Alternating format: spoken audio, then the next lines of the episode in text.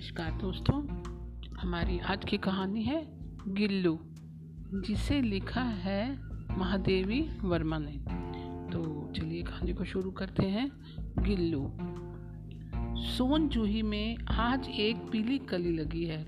इससे देखकर अन्यासा ही उस छोटे जीव का स्मरण हो आया जो इस लता के संघन हरी दिमा में छिप कर बैठता था और फिर मेरे निकट पहुंचते ही कंधे पर कूद कर मुझे चौंका देता था। तब मुझे कली की खोज रहती थी, पर आज उस लघु प्राण की खोज है। वह अब तक तो सोन जूही की जड़ में मिट्टी होकर मिल गया होगा।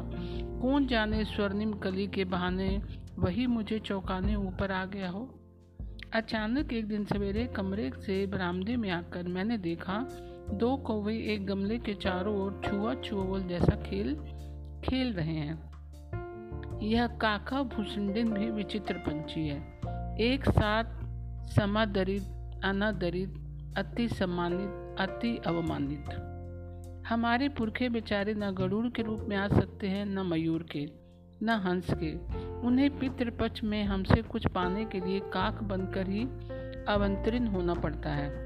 इतना ही नहीं, हमारे दूरस्थ प्रियजनों को भी अपने आने का मधुर संदेश इनके कर्कश स्वर से ही देना पड़ता है। दूसरी ओर हम कौवा और काव काव करने के अवमानना के अर्थ में ही प्रयुक्त करते हैं। मेरे काक पुराण के विवेचन में अचानक बाधा आ पड़ी, क्योंकि गमले और दीवार की संधि में छिपे एक छोटे से जीव पर मेरी दृष्टि रुक गई। निकट जाकर देखा, गिलहरी का एक छोटा सा बच्चा है जो संभवतः घोंसले से गिर पड़ा है और अब कौवे उसे सुलभ आहार खोज रहे हैं। काकदव्य की चोंचों के दो घाव उस लघु प्राण के लिए बहुत थे, अतः निश्चेत सा गमले से चिपका पड़ा था। सब ने कहा, कौवे की चोंच का घाव लगने के बाद यह बच नहीं सकता, अतः इसे ऐसे ही रहने दिया जाए, परंतु मन नहीं माना। उसे हौले से उठाकर मैं अपने कमरे में ले आई। फिर रुई से रक्त पोंछकर घावों पर पेनिसिलिन की मलहम लगाई। रुई की पतली पत्ती दूध में भिगोकर जैसे तैसे उसके नन्हे से मुंह में लगाई, पर मुंह ना खुल सका और दूध की बूंदें दोनों ओर लुढ़क गई। कई घंटे के उपचार के उपरांत उसके मुंह में एक बूंद पानी टपकाया जा सका। तीसरे दिन वह अपने नन्हों पंजों से मेरी उंगली पकड़कर नीले कांच के मोतियों जैसी आंखों से इधर उधर देखने लगा।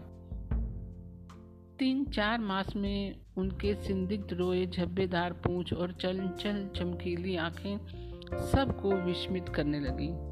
हमने उसकी जातिवाचक संज्ञा को व्यक्तिवाचक का रूप दे दिया और इस प्रकार हम उसे गिल्लू कहकर पुकारने लगे।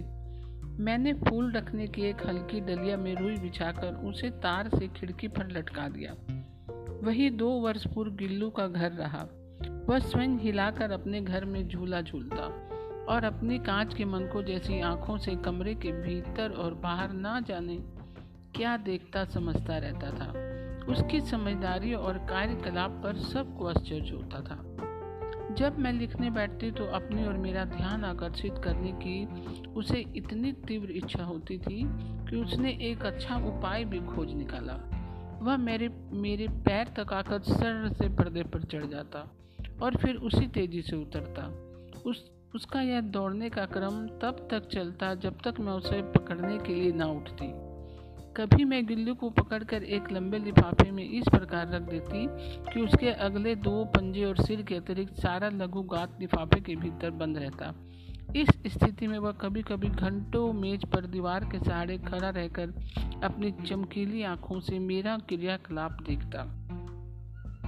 भूख लगने पर वह चिक चिक करके सूचना देता और काजू या बिस्कुट मिल जाने पर उसी स्थिति में लिफाफे के बाहर वाले पंजे से पकड़कर कुतर कुतर कर खाता। फिर गुल्लू के जीवन का प्रथम बसंत आया। नीम चमेली की गंध मेरे कमरे में हौले हौले आने लगी। बाहर की गिलहरियां खिड़की की जाली के पास आकर चिक चिक करके ना जाने क्या कहने लगी। गिल्लू को जाली के पास बैठकर अपनेपन से बाहर झाँकते देखकर मुझे लगा कि उसे मुक्त करना आवश्यक है। मैंने कीले निकालकर जाली का एक कोना खोल दिया और उस मार्ग से गिल्लू ने बाहर जाने पर सचमुच ही मुक्ति की सांस ली। इतने छोटे जीव को घर में पल रहे कुत्ते बिल्लियों से बचाना भी तो एक समस्या थी। आवश्यक कागज पत्रों के कारण मेरे बाहर जाने पर कमरा बंद ही रहता। मेरे कॉलेज से लौटने पर जैसे ही कमरा खोला गया और मैंने भीतर पैर रखा, वैसे ही गिल्लू अपने जाली के द्वार से भीतर आकर मेरे पैर से सिर और सिर से पैर तक दौड़ने लगा। तब से उसका यह नित्यक्रम सा हो गया। मेरे कमरे से बाहर जाने पर वह भी खिड़की की खुली जाली की राह बाहर चला जाता और दिन भर गिलहरियों के झुंड का नेता बना हर डाल पर उछलता कूदता रहता और ठीक 4 बजे वह खिड़की से भीतर आकर अपने झूले में झूलने लगता। मुझे चौंकाने की इच्छा से उसने ना जाने कब और कैसे उत्पन्न हो गई थी। कभी वह फूलदान के पत्तों में छिप जाता, कभी पर्दे की चुन्नट में, कभी सोन जुही की पत्तियों में छिप जाता। मेरे पास बहुत से पशु पक्षी हैं, उनका मुझसे लगाव भी कम नहीं है, परंतु उनमें से किसी की मेरे साथ मेरी थाली में खाने की हिम्मत हुई है ऐसा मुझे स्मरण नहीं आता। गिल्लू इनमें अपवाद था। मैं जैसे ही खाने के कमरे में पहुंचती वह खिड़की से निकलकर आंगन की दीवार बरामदा पार करके मेज पर पहुंच जाता और मेरी थाली में बैठ जाना चाहता। बड़ी कठिनाई से मैंने उसे थाली के पास बैठना सिखाया, जहाँ बैठकर वो मेरी थाली में से एक एक चावल उठाकर बड़ी सफाई से खाता रहता।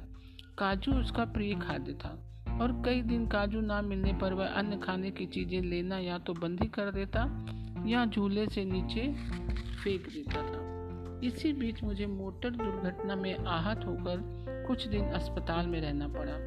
उन दिनों जब मेरे कमरे का दरवाज़ा खोला जाता, गिल्लू अपने झूले से उतरकर दौड़ता और फिर दूसरों को देखकर तेजी से घोंसले में जा बैठता। सब उसे काजू दे जाते। अस्पताल से लौटकर जब मैंने उसके झूले की सफाई की तो उसमें काजू भरे मिले, जिनमें यह ज्ञात हुआ कि वह उन दिनों अपना प्रिय खाद्य कितना कम खा रहा था। मेरी अस्वस्थता में वह तकिए पर सिरहाने बैठकर अपने नन्हे नन्हे पंजों से मेरे सिर और बालों को इतने होले होले सहलाता रहता कि उसका हटना एक परिचारिका के हटने के समान लगता। गर्मियों में जब मैं दोपहर में काम करती रहती तो गिल्लू ना बाहर जाता ना अपने झूले में बैठता। उसे मेरे निकट रहने के साथ गर्मी से बचने का सर्वथा नया उपाय खोज निकाला था। वह मेरे पास रखी सुराही पर लेट जाता और इस प्रकार समीप भी रहता और ठंडक में भी रहता। गिलहरियों के जीवन की अवधि 2 वर्ष से अधिक नहीं होती, अतः गिल्लू की जीवन यात्रा का अंत आ ही गया। उस दिन सारा दिन उसने कुछ ना खाया ना बाहर गया। रात में अंत की यातना में भी वह मेरी वही उंगली पकड़कर मेरे बिस्तर पर आया और ठंडे पंजों से मेरी वही उंगली पकड़ कर हाथ से चिपक गया जिसे उसने अपने बचपन की मरणासन स्थिति में पकड़ा था। पंजे इतने ठंडे हो रहे थे, मैंने जाकर हीटर लगाया और उसे उष्णता देने का प्रयत्न किया। प्रभात की प्रथम किरण के स्पर्श के साथ ही वह किसी और जीवन में जागने के लिए सदा के लिए सो गया। उसका झूला उतार कर रख दिया गया और खिड़की की जाली बंद कर दी गई, परंतु गिलहरियों की नई पीढ़ी जाली के उस पार चिक चिक करती ही रहती और सोन जूही पर बसंत आता ही रहता।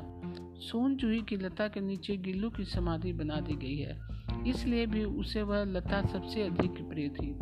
किसी वासंती दिन जूही के पीतांब छोटे फूल में खिल जाने का विश्वास मुझे संतोष देता है। तो दोस्तों, आज की कहानी आपको कैसी लगी?